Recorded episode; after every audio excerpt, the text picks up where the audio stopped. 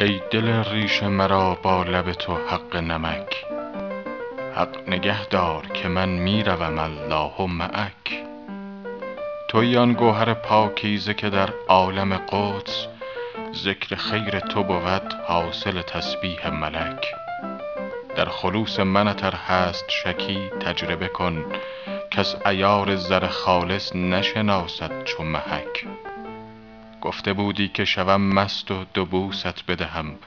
وعده از حد بشد و ما نه دو دیدیم و نه یک. بگشا پسته خندان و شکرریزی کن. خلق را از دهن خویش مینداز به شک. چرخ برهم زنم ار غیر مرادم گردد. من نه آنم که زبونی کشم از چرخ فلک. چون بر حافظ خویشش نگذاری باری ای رقیب از بر او یک دو قدم دورترک.